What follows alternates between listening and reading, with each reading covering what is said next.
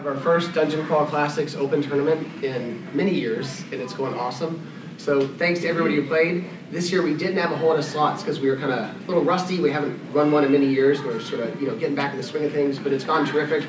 We've worked out all the kinks, and uh, we'll be back next year to run it again with all more slots. But it's gone awesome, and thanks to all the judges, thanks to Mark and Harley and all the writers who make it happen, um, and thanks to all the players because it's gone great. Don't forget to come to the raffle at the booth Sunday at 2 o'clock. We'll be raffling off original art as well as some of the collector's editions and things like that. So if you played in an event or bought something at the booth, you should have a raffle ticket. Hopefully you checked out the news sections at the booth. We have the Appendix N bookstore, which is personally I think it's awesome. If you liked it, let us know. Maybe we'll do something like that in the future. We have the Bazaar of the Bizarre with all the sort of one-off Kickstarter items that were left over from various Kickstarters in years past. Um, we have all the vintage pulp magazines, the tons of DCC third-party products, the game science dice, the new impact dice, all the new releases. Let us know what you like and what you didn't like, and we'll try to adapt to that in the future. Now here's a quick recap of projects that have already been launched or in various states of completion. Mr. Wampler and his Mutant Crawl Classics uh, has gone amazing.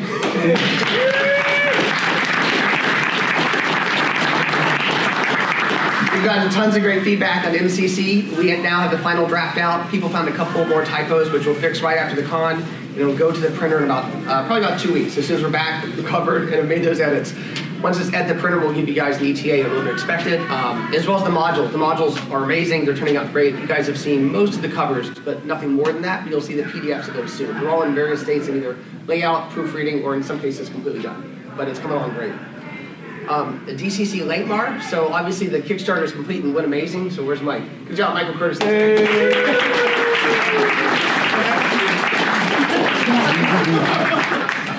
everybody had that awesome job.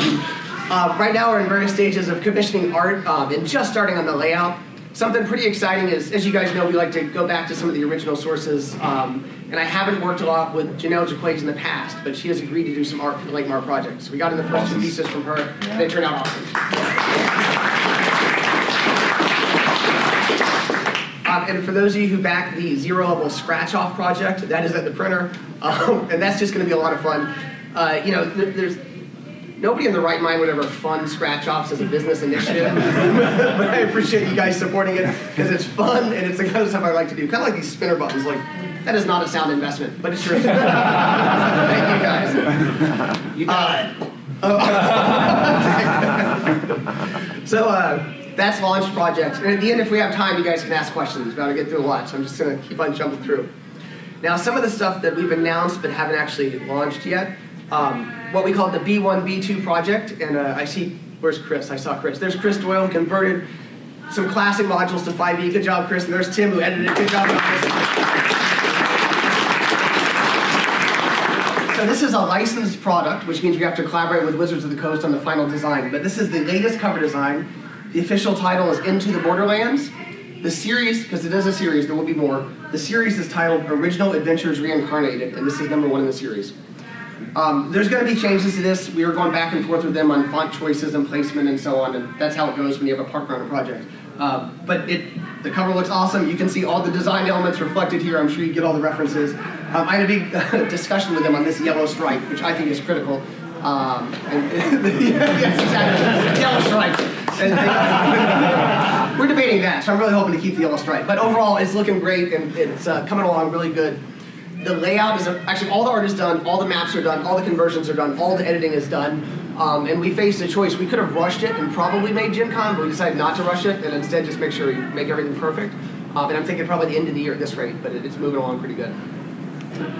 Um, so then, the annual, which I like to talk about annually. it's all that. So, um, I think some of you have seen this cover design. We showed it somewhere before. Uh, but believe it or not, it's actually coming along. The uh, most of the actually the content's done. It's edited. Uh, we'll be starting layout soon. Next week. Next week. Some of the art's coming in. For those of you who've been by the booth, we have we have art folios for many of the contributors to the line. Doug, of course, has his own section at the booth.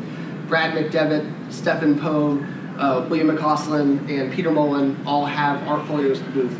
I just wanted to, you know, let you guys in on a secret. If you take Peter Mullen's art folio and spread it out, it's an 11 by 17 image, which will be one of the end sheets on the annual. Awesome. So it is actually coming along very, very slowly, but it is coming along. We'll continue talking about it annually for the next five years. I think it actually will come out probably early next year. So that's the annual. Um, the next DCC reprint. So, you know, it's a lot of fun working on these products. One of the fun parts is when they go to the second printing, which is when we get to add new content in the back, do a fresh edit, sometimes think about new art. And one of the things we've done lately is add new cover art by new artists, just to add a new perspective, and frankly, it gives me a chance to work with a new artist on a new project, which is a lot of fun. Um, so Peter Mullen did the cover to Jewels of the Carnifex, and Doug Kovacs's original cover was awesome. Not to take anything away, but Peter's is also awesome. Um, the ne- yeah. I know many of you have met Brad and, and Stefan and Will and some of the you know the Canadian cons. It was rumored that Peter Mullen was simply you know a nom de plume by one of the other artists. No one had ever actually met him, but he does exist, and he's back there in the corner in the hat.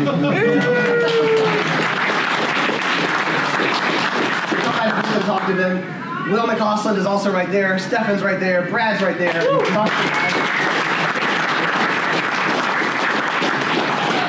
And Doug will be in to bring us all shortly. Any minute now. Um, but this is the next cover. Yes, this is Intrigue of the Court of Chaos by Russ Nicholson. Some of you guys know Russ, uh, Russ Nicholson. Well, then I'll reveal the one behind it. I'll lift it up.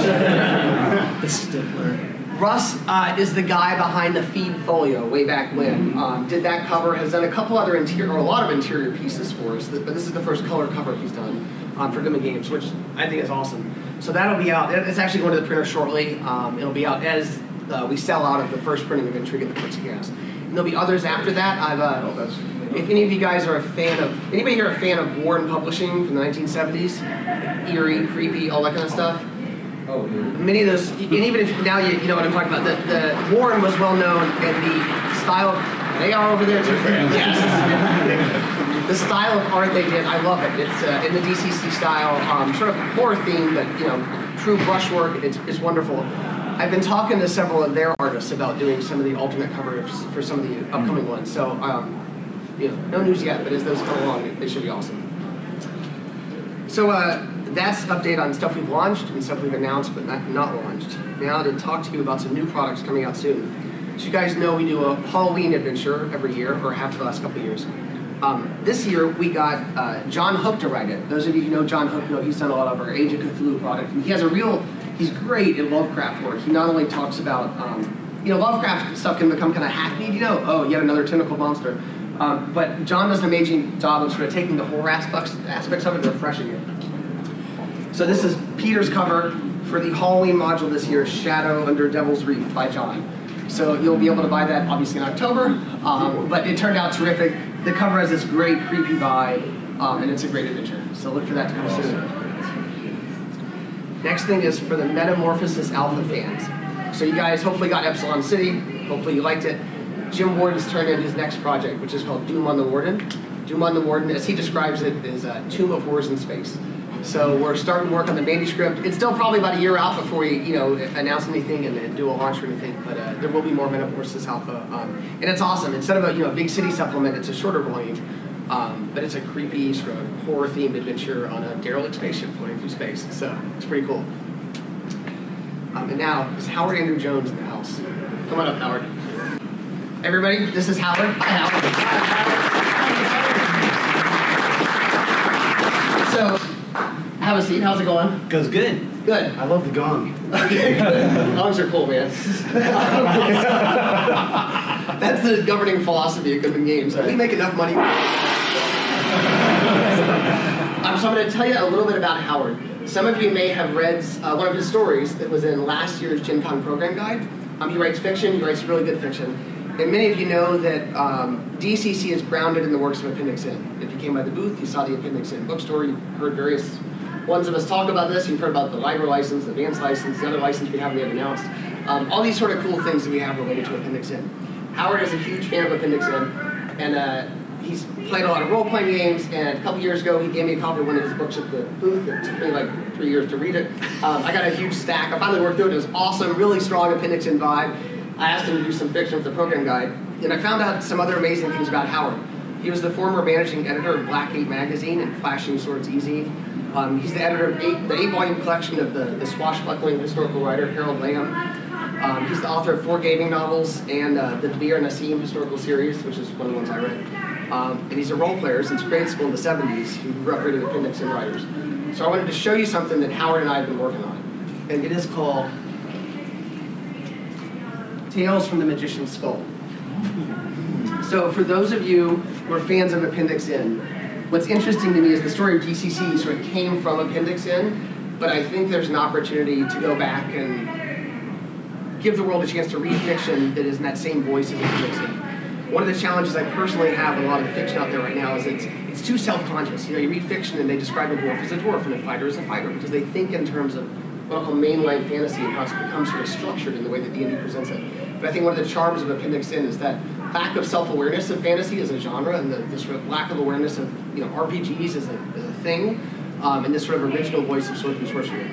Howard shared that vision and we are going to be working on a fiction magazine it's almost all fiction. There's a very small back part of the back by Terry Olson where we took we asked the writers to produce stuff that was you know unrelated to gaming, just amazing swords and sorcery fiction. And then at the end, Terry added stats for some of the monsters or locations or other things that they uh, that they talked about. So I was going to ask Howard some questions and tell you guys about the magazine. And if we have time end, we'll answer some questions. Um, and I should show you the second issue's cover too. This is issue one. This cover is by Jim Pavelec, who uh, I'm very fond of, and this is by Diesel, who many of you know illustrated uh, actually Keep on the Borderlands and many other things back in the classic D&D era. So Howard, what about this project excited you the most? Oh, wow. Well, like everything, um, it's a crazy dream, but I always wanted to edit for one of the old sword sorcery or weird tales or magazines in, in that vein. And uh, I mean, I grew up, like you said, reading the Appendix N Vibe. I actually wrote down a little list from the back of the Dungeons and Master's Guide, and that's what. And went to the library and the used bookstore and the bookstore to try and find the authors, and that blew the lid off my imagination. and turned me into a writer. It's awesome. Yeah. So tell me about the stories that appear in this issue. Oh wow. Well, I wanted to find people that were in touch with the right vibe. You know, that were going to create new fiction that was uh, rooted in the same old rich heritage, right? So, went to some writers who appeared in Black Gate. Uh, first one was uh, James Enge. Uh, he was nominated for a World Fantasy Award for his stories of Morlock the Maker, and he's got sort of a Jack Vance crossed with Roger Zelazny vibe. Uh, he has a series of novels about Morlock, but he's probably even more famous for the stuff that launched his uh, career with the Morlock stories in Black Gate. And then we have Chris Willrich, who's been writing for years about this thief duo called uh, Gaunt and Bone. He has this really beautiful literary style uh, with mad imagination. Uh, his story has this huge floating tower encased in a block of ice that's chasing a ship from the Arctic, and they have to stop the tower. Uh, It, it, it's an awesome story, and it, it would make an awesome uh, role-playing adventure as well. I could go on and on. Oh, uh, there's uh, Do go on and on. Yeah, yeah, yeah. So there's John Chris Hocking. He wrote what I think is the best uh, non-Robert E. Howard Conan novel. It's called Conan the Emerald Lotus, and uh, it, it's a surprising story about a guy who's sort of like a secret agent, uh, bounty hunter type for a, a government organization, sort of like the government secret enforcer, and it's full of some surprises. And then um, let's see, there's a Clint Werner. How many of you have read some of the Warhammer fiction? All right. So you may know what some of the other people don't that Warhammer has been producing some of the greatest sword and sorcery out there that has the old school vibe, but people don't hear about it because oh, it's tie-in fiction, so they don't read it. But uh, Clint Werner is one of my favorites, and he wrote a uh, an omnibus about this bounty hunter called Brunner. Those are fantastic. So I wanted to get him to write something new for us for, Tales from the Magician's Skull. He delivered a nice, creepy little horror story with an adventure vibe. Now that's that's another thing, of course, is that some of the stories are pure adventure with the horror vibe that you expect, but we try to have some horror stories with a little bit of adventure vibe, so it's not just all the same flavor. And a lot of the guys writing it are actually gamers. Um, I don't know if it's coincidence or not, but Clint actually did some writing for Goodman Games. We had an Xcrawl fiction contest four or five years ago, and he actually won that contest. Um, so it's kind of funny how a lot of these guys have circled back, and I find out about their past, like Howard's, who involves a whole lot of gaming. I think there's my generation and probably younger. Most of the writers I went into grew up playing Dungeons and Dragons. Some of them grew up with 3.0 if they're younger than me, but Yeah. a lot of us were playing advanced D and D and and um, Traveler and, and what have you, Gamma World. Yeah. Yeah. So what's your favorite appendix N uh, author or series, or what are your Oh, inspirations? uh, well, you know, the stuff, the only stuff I could find when I went out there at the used bookstore or whatever was uh, Roger Zelazny's Chronicles of Amber, which remains one of my favorites, and um, Fritz Leiber's Swords Against Death, which uh, I loved the Lankhmar stuff. And unfortunately, I didn't read Robert. Howard until much later. He's now one of my very favorite writers, but at the time I was looking, I couldn't find anything that was the original Robert. Howard. But I think those guys, of course, Jack Vance, love Jack Vance. Um, Clark Ashton Smith is good if I don't read too much in a row. It's kind of like really rich chocolate, right? He's got that really dense prose style. I like Lovecraft in small doses. Um, Leigh Brackett. Leigh Brackett's another one of my favorites for Sword and Planet stuff. Yeah. I, I read her over and over. That's awesome. Yeah. So uh, as the editor, do you have an idea of where you want to steer the future issues? Well, you can hear how excited I am about what we're talking about here. I just want to keep delivering more and more of the same, with uh, s- the same sword and sorcery and adventure and horrific thrills. Hopefully, a couple of times a year for years to come. So guys, this will launch initially as a Kickstarter. We're going to commit to two issues up front, um, you know, assuming the Kickstarter funds and so on. If there's interest, we'll go further. But it's basically awesome fiction um, with some sort of DC stuff in the back to back it up. Um, and it's really about just providing awesome stories. That I mean, when I read these, you know, you walk away with your mind buzzing, like, oh, I could totally do that in my game, you know. Um, and then the art's amazing. I, uh, of course, talked to some artists. Um, so Doug Kovacs has illustrated some of these. Um, if you've been at the booth and seen the appendix N bookstores, so when I was setting that stuff out, there's some of it that I could not bear to sell. So I pulled a couple things back to keep. But one of those was I had these uh, actual pulp magazines from the 30s where there's some original work by Abraham Merritt. Um, and what's awesome, so I've always wondered how Gygax made that transition from fiction to D&D, right? And there's plenty of books written on this. But I found this, uh, one of the serialized versions of The Moon Moonpool back, because a lot of these books were originally published as serials in the magazines as short stories. And it actually had a map in it, a couple maps in it that had been drawn to illustrate the moon pool. And I'd never, I mean, I've read many versions of the story, and I've never seen that map before. So somewhere along the way, it disappeared from the publications. Um, but I, I saw this map, and suddenly I, I understood how you can make the transition from reading fiction to thinking about how do I explore this place. You know, it's, it's very obvious in that, um, in that version of it. So some of the stories actually have maps, not quite gaming maps. You know, they're more sort of like it's almost like DCC has illustrated gaming maps. This goes one step further on truly just illustrated maps.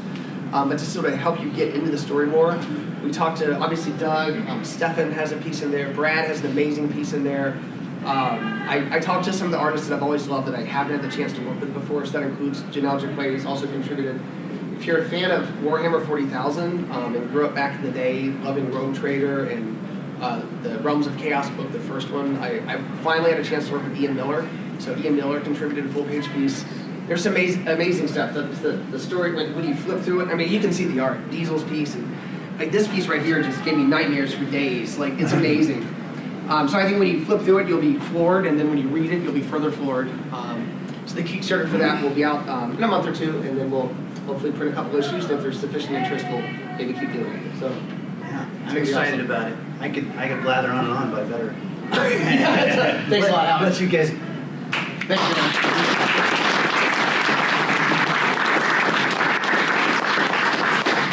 Cool. So it's going to be awesome. I, uh, I want to talk about a couple other things before we're done. So um, the next thing I wanted to talk about was uh, the Judges Guild. We have Mr. Bob Bledsoe Jr. here, so coming up, Bob.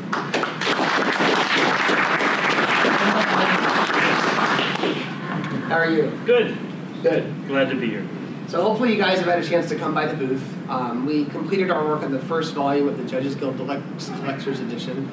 Uh, and you know, um, we wanted to make a bigger book and we did. So it's an awesome book. And it's hotcakes. It's moving. It's crazy. And all of the reviews I've gotten, no one said anything bad about it except maybe that it was too big. but they they want it in softbound. They want it smaller, but they love the big uh, layout, the, the prints of the old newsletters. They love it. And you guys know Judges Guild has a pretty extensive um, library of amazing work published from the dawn of the gaming industry. So I I don't have to tell you that. I wanted to tell you about Volume 2 that we're going to start work on soon, um, which is going to be the work of Janelle Jaquays. So you guys know Dark Tower, Caverns of Thracia, um, Book of Treasure Maps, uh, the Dungeoneer magazine, all those amazing things, and that's what we're going to do for Volume 2. Well, the Dungeoneer is where we managed to acquire all that talent. Uh, you come from up in the Chicago area. Um, my dad loved the Dungeoneer, and it was published uh, by Chuck Anshell in Chicago. And he had access to writers like Brian Hennon and uh, Robert Bingham, uh, some of the names that you may not know unless you know the early guild material. But he had access to Jaquays and others that were really top notch. And so when my dad uh, offered to buy and take over Dungeoneer, he hired the owner, Chuck Anshell, to come down and work for us as editor on our journal and some of our publications. At that time, uh, it kind of put the others, they were like, who do we go to now? Is it going to continue? And so uh, Janelle Jaquays came under our umbrella along with a, a lot of people. So it was really, really good for my dad, but it, it was really lucky for us because Janelle could do both great writing and yet great art at the same time. And so, what, did you bring what I brought you today? I mean, the little Oh, it's in my booklet. backpack. I'm sorry, That's my backpack. Let me but there, no, you don't have to do it. But No, no, it's cool. This is Uh, the cool thing about hanging out with Bob. Like he just hands you stuff, and you're like, my I'm God, sorry, this is a historical relic. I'm a, I'm a scatterbrain, but I, I think things, and I, and I sometimes I throw things at him unexpectedly. So yeah, He's and very he's just gracious. like, oh yeah, check this out, and it's like you know original art or. Do I show it to him? And, well, what this was was uh, this was in the, this was Jaquays' first year with us, 1977, 78, going into 78, and this was a uh, distributor's booklet that went just to a handful, maybe a dozen distributors. Um, it was guidelines for distributorship and how to and what your discounts would be if you carried so many of our product. And it, has a full catalog of what we had and carried. But for example, Janelle at the time was working her way through college in art school, and she submitted so much little clip art that not all of it made it to journals or product or Pegasus. Uh, she was just cranking out all this artwork all the time, and it was really creative stuff. And my dad loved it, of course, and he would throw it into things like this that the general public just never saw it. Hopefully, with Volume Two, we can include a lot of that art that just it hasn't been seen in years and years, and only by a few people. So uh, it's one of those tidbits that it has to make it out some way, and this is this is the way to do it for uh, real fans of Jaquays and our material from that age. Uh, she had so much to do with uh, other artists like Kevin Siembieda at the time really influenced our image. When we started making modules, we really didn't know quite what we were doing. And so my dad would say to me, uh, Bob, can you do a cover for this? And so, yeah, I'll sit and draw. Because I was the boss's son, I was 13, it became the cover of Badabaskor, or it became the cover of Tegel. Those were my earliest. And I went on to do like 16 different covers over the years, and I got a little better. But I was nothing compared to artists like Jaquays and Kevin Siembieda and Aaron Oroko and these other artists that were really good. Uh, but what I was going to say was in 78, 79, uh, that influx of the Dungeoneer talent from up north coming down to Decatur, many of them moved down to work for us. Uh, we doubled our staff instantly. And we, we were just hit with a lot of great talent that Chuck Anshell had put together. And we were very fortunate. And it changed the image of our product line greatly. But I can't say enough because it did a lot for us. And it's amazing work. I mean, you guys know Thracia, Dark Tower, and it's often the basis of campaigns that I've heard many people running. Um, will once again have access to the issues of the Judges Guild Journal. Yes. They've never been reprinted before. The ones that originally shipped those issues will include. The goal is to include uh, the early issues of Dungeoneer magazine as well, um, and then material like this. Stuff that the rarer, the more priority we're going to give it. We want you guys to see the stuff that others really haven't had a chance to see. And Janelle is gracious enough to come on board with us and help us along with it. So it's it's going to be complete and it's going to be good. Um, I'm proud of the volume one already. So I know this is just going to blow them away because our products in the early days, let's face it, my dad hired friends, my dad hired his kids. Um, we did what we could because we were on a shoestring and we were we loved what we did, but we were just flying by wire. With Janelle and some pros coming in, and they were pros. I mean, it really changed the guild. But we were we were always very happy about that. It gave us our boom. Our real boom was 78 to 80, and it was we had a lot of authors come in after the credits we got from Dark Tower and Thracia. It actually drew better authors to us because it brought us up a notch. But I'm just really happy about it. It's going to be cool. It's gonna be really cool. It'll take a, it takes a long time to do these books, as you may have noticed. We're, uh, you know, probably at least a year before we launch the Kickstarter. There's a lot of scanning work to do. Restoring the journals, it takes a lot of work because they're newsprint and tend to fall apart and things like that. Um, and then, you know, a lot of it is going through the, the historical vault um, that Bob has access to and that Janelle has access to. And she sent me a list of all the things she'd like to include. And it is stuff like this, like distributor terms that a handful of distributors ever saw. But it's illustrated with, you know, not just the original Clay's art, which blew my mind, you know, but there's Frazetta art in here too, you know, um, and these guys had access to this amazing talent pool. We were very fortunate. Yeah. It, it, it was the, it was a combination of the time and the access to the right people, and so So it's gonna be awesome. and you kind of have that too, and you're you're experiencing your own boom now. More more and more people are being drawn to you. I, I see it from having seen it before. It's cool. Thanks. See how this works I'm out. just glad to be a part of it too. It's a fun I'm seeing it happen again. You know, 30 years later. I mean, but basically my business strategy is to rip off what you guys did. It's great. You guys did a I great love job. It's like, oh, we should. You're not you're not ripping anybody off. You've done me a solid all along.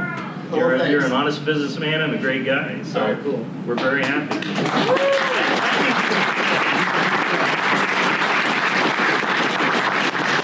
Well, this will be an exciting project, and uh, it'll, it'll take a while, but look for it in about a year or so, and then we will go from there.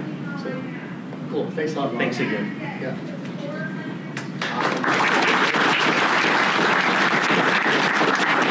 Awesome. So, guys, I wanted to talk about two more things. Um, first one is fifth edition. So, as you guys know from Into the Borderlands, we are working on some fifth edition projects. Um, we have fifth edition fantasy, which is our uh, you know line of five five E modules, and Into the Borderlands is you know officially uh, you know it's from WotC with the official blessing to convert some of these modules.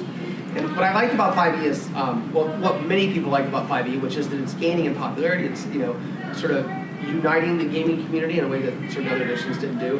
Um, and if you look at some of the sales statistics that are out there, it, it's doing amazing. I think the market has changed, and so you don't get the same buzz factor from retailers that you would have gotten in the third edition era, for example. Um, but you know, the, the stories are that 5e is now outsold third edition um, by a long shot, and it, it's, it's really built a huge install base, uh, and it's it's switched from proving itself to be what I call the new standard for D and D, and I'm happy to support that new standard while also supporting DCC and so on. Um, but there's a certain audience out there that will always play fifth edition, and that's great, and we should encourage that audience because that's what pulls people into you know, the broader pool of gaming.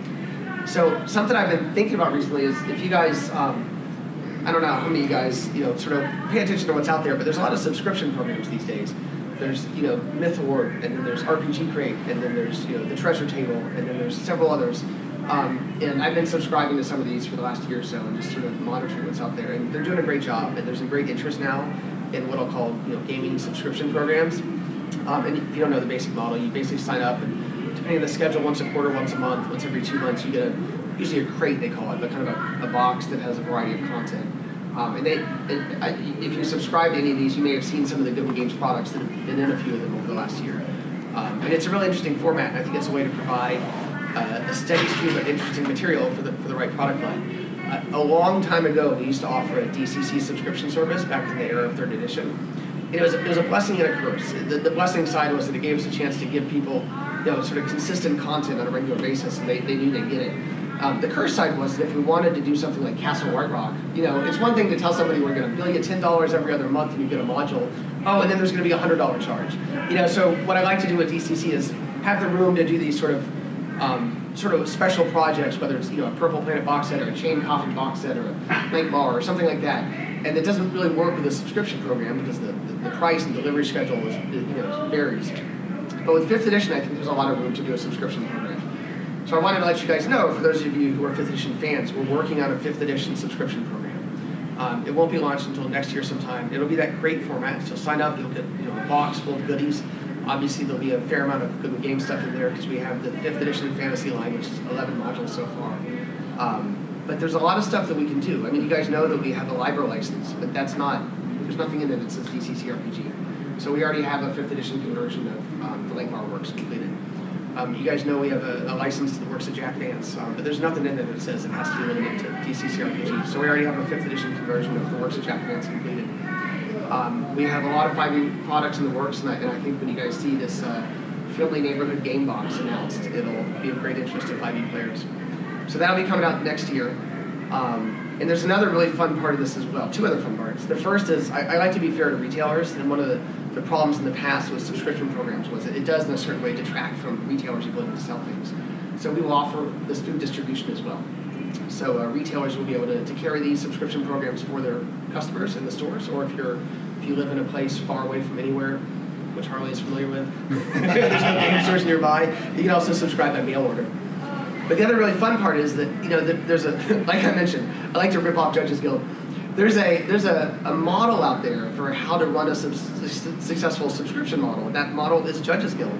In order to get their early products, you subscribe to them, um, and they would deliver them to mail, which is how you got the Judges Guild Journal and you know Dungeoneer Times and things like that. Um, so we've also worked out uh, an arrangement with Bob to bring back the Dungeoneer magazine, and that will be part of this crate program. It'll be um, uh, you know, the focus will be fifth edition of the crate, so that's where we expect the focus to be. But Dungeoneer will be all about just great fantasy material. Um, and we'll tell you more about the editor and other such things in future times, but it'll, it'll be an exciting part of this program. So I think for those of you who are interested in 5e, it'll be a chance for you to have a regular delivery model of stuff that you're interested in. And for the, you know, even if there's not 5e fans here, it'll be a, a different kind of crate service offering new and exciting product from us that includes some licenses and partnerships and so on. Um, and then I also won't forget the rest of the 5e marketplace. There's actually great stuff out there um, being published by other publishers for 5e. Um, that you guys may know, I like the guys at Troll Lord Games. They're doing 5e conversions of a lot of their modules, as well as some new content. Um, and there's other stuff out there as well. So more details to come on that. I'll look for more info on that next year. So now I wanted to talk about one more thing. I was wondering if anybody named Steve Crompton was in the room. Steve, Steve, Steve.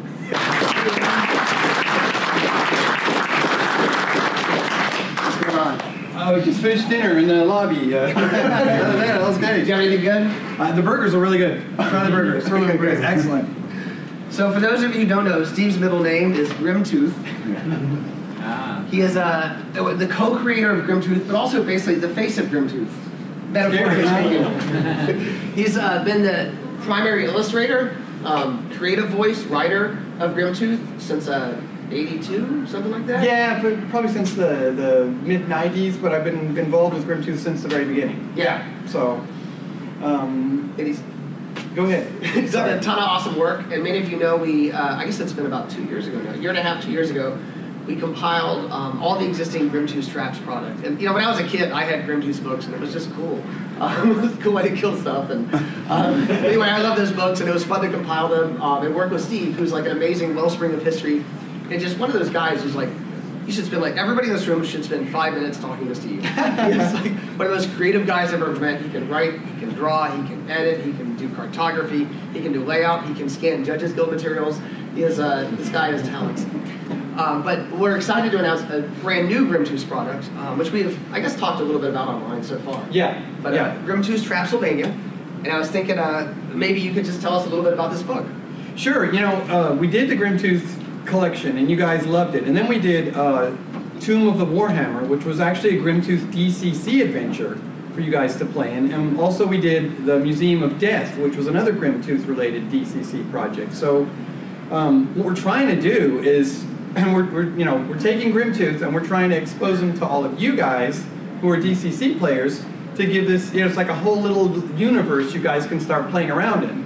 And um, so that seemed to go, those things to go really well, those projects, right? So uh, Joseph came to me and said, well, so what else can you do? And I had all these had a lot of ideas. whacked out ideas. And the one he liked the most was, was taking uh, the locations in the Grimtooth mythos uh, and and turning them into solid places you could run a game in, do a campaign. And so, um, some of you probably don't know who Grimtooth is, maybe. So, basically, he's this uh, half troll, invulnerable uh, megalomaniac who who rules this. He's famous for selling traps to dungeon masters across the all the universes, right? So all these dungeons that have traps and stuff, he sold them the traps or the plans to the traps, and so he has his own realm, and uh, which we created using all the stuff that is talked about. Like in the in the Grimtooth thing, he's got an airship. So well, if he has an airship, then he's gonna have to have an air hangar and a place to put the airship, and people have to work there to fix it. So my job was to try and write that and make it, you know, interesting and funny like the Traps book were, but at the same time usable. You know, and he has a castle, which he's referred to in all the books. So we put a castle in, and he has underground layers where he does, you know, stuff and, and testing and hides things, and we, we put that in. And he's got a testing center, kind of like the GM testing grounds, right? So he's got a place where he tests all these weird traps. Some have to be done outside, so we did that. And there's, um, uh, he has a bratty kid sister called Grimtina, um, who's kind of like, you know, somebody told me something I hadn't thought of, that she is Harley Quinn before Harley Quinn existed. She's that kind of a character. So to get rid of her, he, he took over a school and, and threw her off in this school for wayward trolls.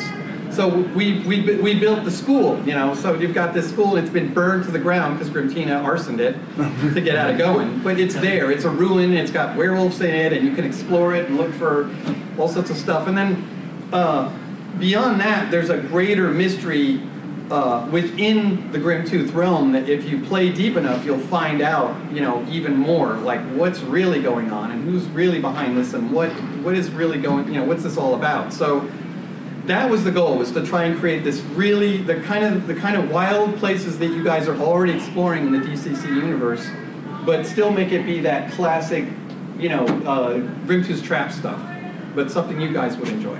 So there you go. That's it in a nutshell. And then you pulled in a lot of the original contributors.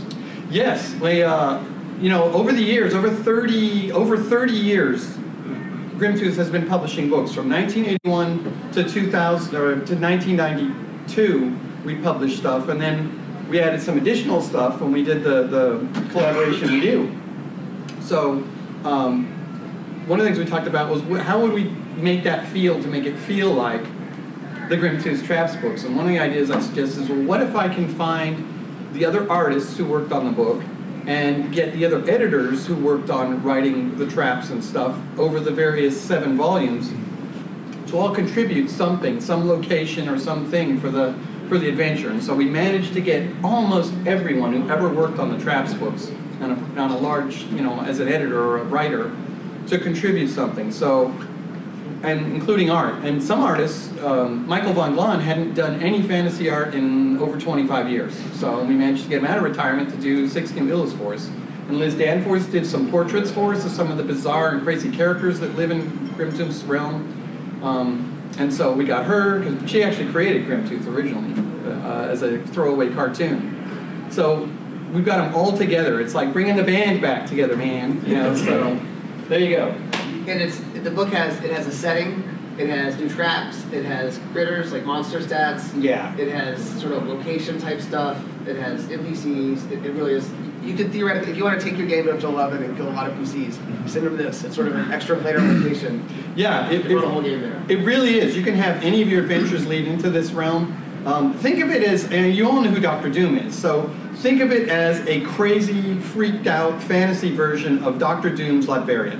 And Grimtooth is like Doctor Doom. So that's kind of what you got, you know? And you can bring your characters in and, and run them through and have a great time doing it. And you don't really have to even know anything about Grimtooth to enjoy it. It's just this bizarre, crazy place.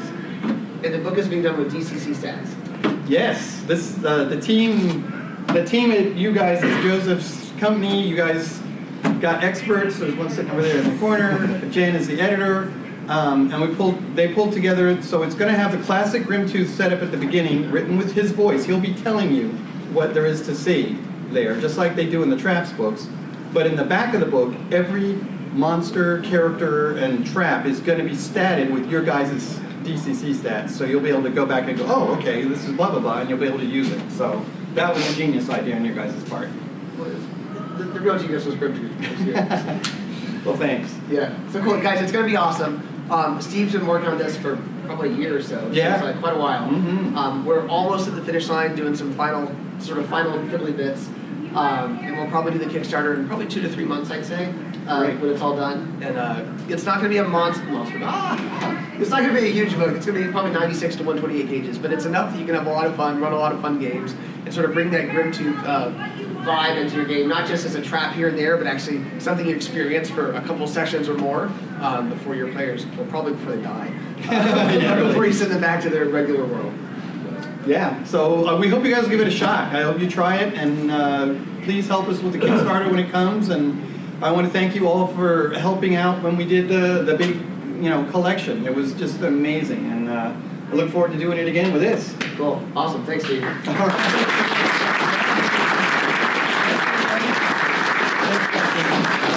See you all later. See you later. Going back to dessert. So guys, uh, that's actually about it. I think for once we're actually ending on time. Um, so it's about 7:45. We have about 15 minutes left in the room before somebody boots us out. Anybody want to ask any questions or anything I forgot to cover? Dieter, what you got? When are you gonna tell us what that unannounced license is? Um, I don't know, a while from now? uh, maybe Gary Con or maybe Gen Con next year. We have to get through a couple of things, but we're almost there. And you had a question as well? I was just reinforcing his question. Okay, cool. Do you want to third that or do you have another question? Uh, what is the ETA on anything uh, dying Earth or Vance related? Probably next year. So we have a team working on it, and uh, I think it's gonna be great. We're gonna be discussing who's working on it soon, but it, it'll be it'll turn out great. And actually, the 5e version actually is complete, um, and there's been stuff in motion on that for quite a while. And the DCC version will come over. Anybody else? I want to second what you were saying about the Tales from the Magician's Skull. How good the stories are. They're really, really good. That's right, because Terry read them all and Yeah, yeah, yeah. I had to read back, them all, so- stat them all. Yeah. and they're really, really, really good. Original, you know, not not derivative, and and super fun to stat. You know, people like statting. I mean, yeah, looking forward to it. Cool. Thanks. Any other questions? Is there, I'm totally biased on this because I got to be the warlord of the Purple Planet last year, but is there any more development on the warlord of the Purple Planet game? Um, nothing specific, but I, it'll come out eventually. I mean, I, I think uh, um, you know games go in cycles, right? Like there was the, you know the big RPG boom around the D20 you know era, and then there's frankly now a board game boom and so on. And I have this funny habit of sort of missing every boom. So I'm kind of waiting for the, the board game boom to die down, and then I'll jump in. you know, it's got to be old school. You know, when, when board games are old school, good games will get involved. Uh, but more realistically, like I want to just keep it sort of simmering and coming along. There's been some other new board game ideas that have come up recently, and uh, so I don't have an exact ETA on it, but you know, sooner or later. I know that's completely vague and Other not helpful at all. can you say any more about other projects you got, like simmering away way back there in the? Not yet, but they'll come out sooner or later. uh, part of the process just involves, you know, if you let stuff, the more, in my opinion, the more you think about stuff, and we have a lot of really creative guys working together, and, and uh, when you give stuff time, just amazing stuff happens, and sometimes there's things you couldn't predict at all. So you just want to wait till it really feels great. I mean, there's Doug had a funny quote once. We were debating something, um, and I think I was like rushing to finish a project to actually have it come out on time. Um, and he said, you know, if he was working on it, it would basically never come out. At least with me working on it, it does come out a little late, but at least it you know finally gets out. So there's that fine line between working on it until it's absolutely perfect, which means it never comes out, or at what point you sort of you know say, okay, fine, we're, we're ready to release this. Um, but we debate that on many projects as to what's the right time. And it's better to have it a little late but really solid, I think, than, uh, than on time. But Or you could do it the way Judges Guild did, change each edition as you print them. That works too. Yeah. Yeah, You can always make improvements. That's true on the reprint. Yep. Anything else? Cool. Well, thanks you guys. Thanks especially those who entered the tournament and played and, and died in many cases. And I, I think Mark, we have to close this with a gong.